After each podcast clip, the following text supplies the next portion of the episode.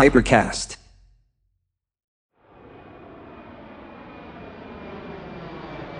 Dal finestrino dell'aereo comincio a intravedere Dakar. Copre per intero la penisola di Capo Verde, la lingua di terra che affonda nel blu profondo e minaccioso dell'oceano, dalla punta più occidentale dell'Africa continentale. Il nome gliel'hanno dato i portoghesi quando arrivarono qui verso la metà del 400. Colpiti dal colore brillante della vegetazione, decisero di attraccare e di fermarsi sull'isola di Gorée, di fronte al Cabo Verde. Oggi su questo tratto di costa di vegetazione ne è rimasta ben poca. Dakar è una metropoli contemporanea, affollata, in piena espansione. Vista dall'alto, immersa nella luce calda del pomeriggio, sembra un immenso plastico color crema, fitto di mattoncini irregolari e anche squadrati. La speculazione edilizia corre. La popolazione cresce a un ritmo impressionante, così come le contaminazioni culturali che nascono dall'incontro tra popoli e tradizioni differenti.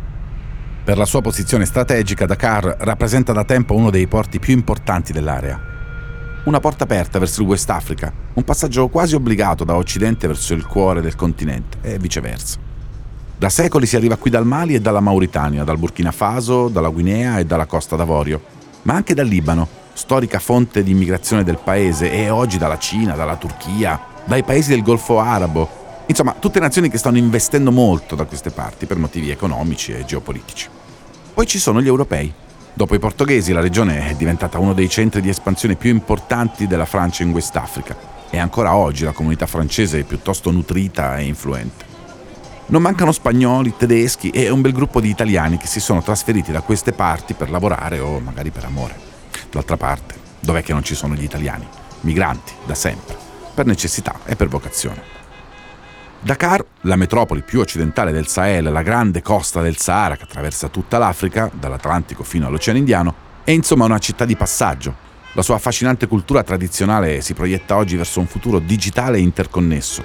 E ho voglia di scoprirla, di prenderla come viene, senza farmi condizionare troppo da cliché e pregiudizi. Quando atterriamo sono stanco e preoccupato. Nelle borse ho un ammasso di materiale tecnico, microfoni direzionali lunghi mezzo metro, aste di ferro e aggeggi vari. Non vorrei che ci fermassero. Prima di partire ho sentito un po' di strane storie sulla polizia e sulla dogana, e invece niente. Ci fanno passare in un attimo. Sembra che non vedano l'ora di sbrigare questa pratica. Le borse le fanno scorrere fuori dal metal detector. Gli addetti ai controlli armeggiano continuamente con gli smartphone e non alzano neanche gli occhi su di noi quando gli allunghiamo il passaporto. Anche Max, il tassista, amico di amici che ci viene a prendere, sembra avere fretta. Corre come un pilota di Formula 1, persino in mezzo al traffico pachidermico e imprevedibile della periferia della capitale. E gli faccio Max, tranquillo, non abbiamo tutta questa fretta. E lui risponde, eh, credimi, è meglio che ci sbrighiamo o rimaniamo imbottigliati. Gli spiego che non c'è assolutamente problema, noi arriviamo da Roma, ci siamo abituati al traffico e agli imbottigliamenti. Sì, ma qui tra poco comincia la partita. La gente vuole andare a casa e finisce che non ci si muove più. Finalmente capisco la partita. La Coppa d'Africa. Stasera c'è Senegal-Burkina Faso. Se il Senegal vince, arriva in finale per cercare di conquistare la sua prima Coppa d'Africa. Il primo grande trofeo internazionale della sua storia. Il calcio, anche qui, è lo sport più amato e popolare, una passione, una malattia e ce ne accorgeremo presto. Siamo arrivati proprio al momento giusto. O forse in quello sbagliato.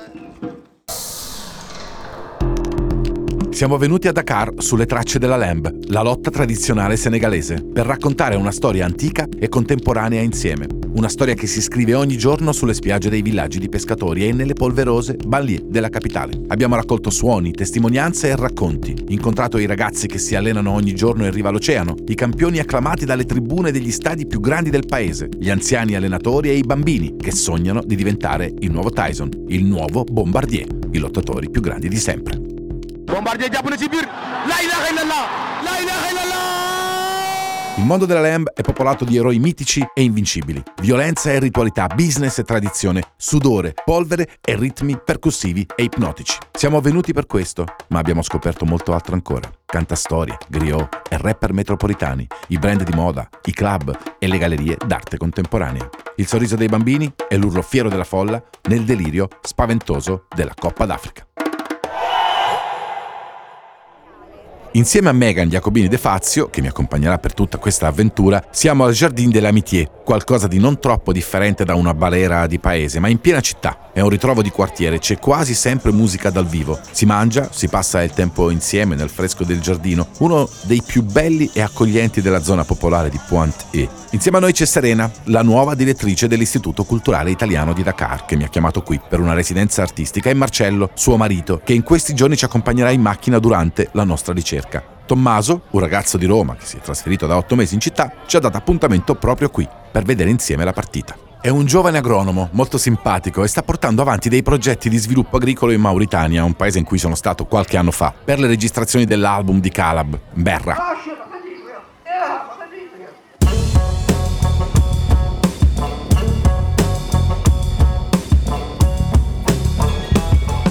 Tommy mi dice che se vogliamo il giorno dopo ci accompagna a Angor, un quartiere di Dakar, nella parte nord della città.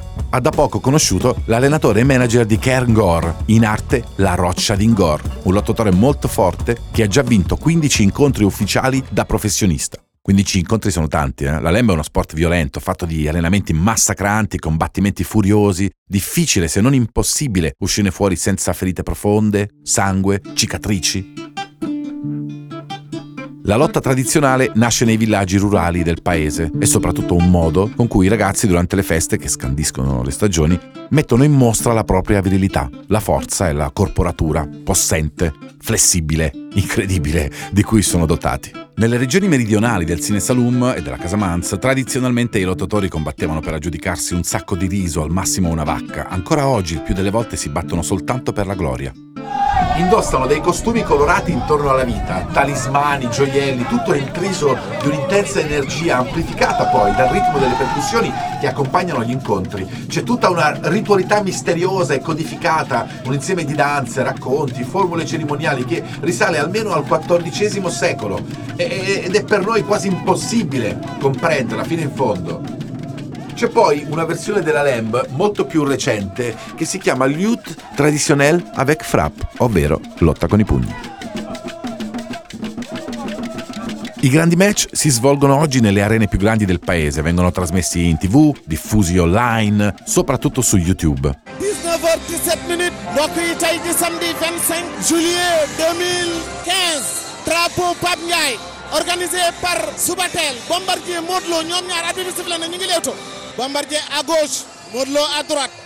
Negli incontri più importanti si guadagnano decine di migliaia di euro, destinati tanto ai vincitori quanto agli sconfitti. Ma per quanto la lotta con i pugni abbia sviluppato un enorme giro di soldi e abbia perso in parte le sue caratteristiche originarie, anche in questo caso c'è tutta una sequenza interminabile di momenti rituali che precedono e accompagnano il combattimento. Gli incontri veri e propri durano pochi minuti, a volte secondi, ma il rituale, nel suo insieme, di solito si prolunga per ore. La Roccia d'Ingor pratica questo tipo di lotta. Domani assisteremo ad un suo allenamento e ci faremo spiegare meglio come si diventa un lottatore professionista e cosa significa essere un campione di Lamb. Se la lotta è lo sport più antico e caratteristico del Senegal, è nato qui e rimane tuttora immensamente popolare in tutto il paese, il calcio è lo sport di tutti, il più globalizzato, forse il più amato ad ogni latitudine. Per praticarlo non servono muscoli poderosi e un coraggio al limite dell'incoscienza. Basta un pallone, degli amici, una piazza o una, grande spiaggia sull'oceano. Per questo anche qui, come in tutta l'Africa, il calcio è una cosa terribilmente seria. Se nella Lamb la rivalità è tra villaggio e villaggio, tra città e città, nel calcio si tratta ora di una faccenda nazionale. E in questo momento di sicuro ogni singolo abitante del paese sta fissando uno schermo con le immagini della partita, che sia un maxi schermo a LED in un'affollata piazza di Dakar o un vecchio televisore dalla luce tremolante in un piccolo bar di paese. Il match di stasera è importante. Per il Senegal, in qualche modo, questo è un momento storico. Nonostante le tante generazioni di ottimi calciatori, nonostante i campioni e le diverse finali raggiunte, Fino ad ora i Leoni della Teranga non hanno mai centrato un grande successo internazionale. E c'est parti pour euh, la troisième confrontation entre le Senegal e le Burkina Faso en phase finale de Coupe d'Afrique. Pure il gruppo di stranieri che segue la partita fa un tifo sfegatato per il Senegal. Molti di loro indossano la maglia di Koulibaly o degli altri campioni della nazionale. C'è un clima di festa e di condivisione, è un momento carico d'attesa e chiaramente molto emozionante. Tommaso e la sua compagna Margherita, appassionata di calcio e di fantacalcio, molto simpatica simpatica anche lei, mi sembrano i più tesi di tutti. Oh, raga, manco alla finale del 2006 stavo così. Mi dice Tommy.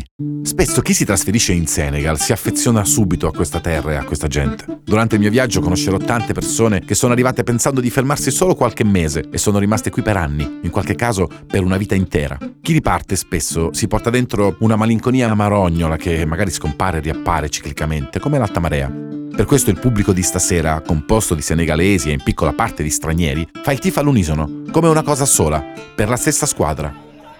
Il Senegal attacca, sembra in palla, più forte fisicamente e tecnicamente. Tra le sue fila militano molte star internazionali che giocano nei principali campionati europei.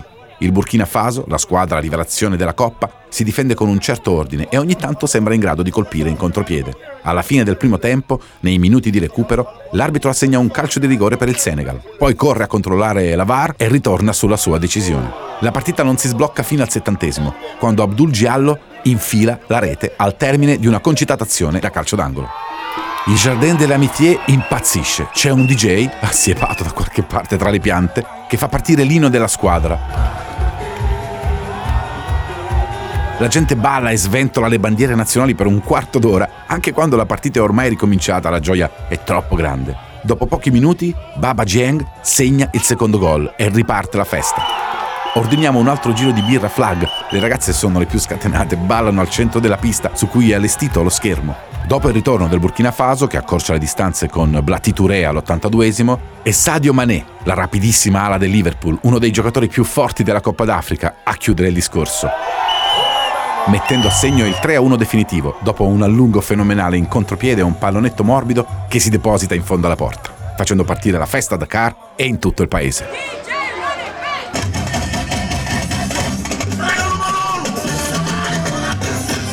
Già dall'interno del giardino sentiamo crescere un rumore di fondo sempre più intenso, una base grave e costante, con assoli di migliaia di clacson e urla, fischietti, canti.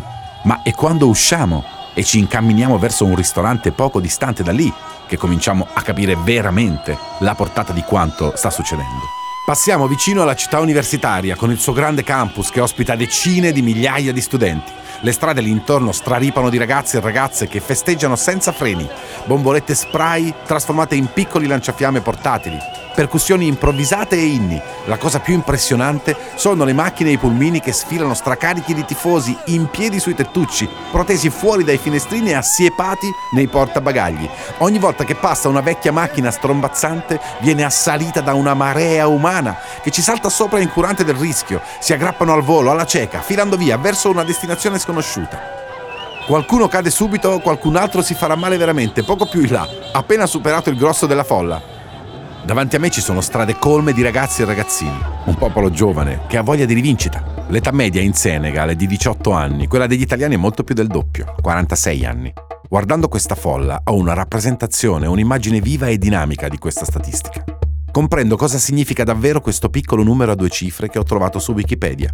Cosa vuol dire ora, in quest'istante, e soprattutto il valore che assume in prospettiva. Mentre l'Europa invecchia, l'Africa dilaga. Nonostante i mille problemi crescono il PIL, l'aspettativa di vita, le infrastrutture, il numero di smartphone collegati alla rete. I quartieri si riempiono di costruzioni sempre più alte e massicce. Le strade continuano ad affollarsi di bambini e giovani studenti. Per questo, l'urlo di Dakar è una marea che monta, un'onda, uno tsunami. Un podcast di Raffaele Costantino, Megan Jacobini De Fazio e Marcello Giannangeli. Prodotto e realizzato da Hypercast in collaborazione con Hyperjazz. Post produzione, montaggio e sound design Maurizio Bilancioni. Musiche originali Calab. Hypercast.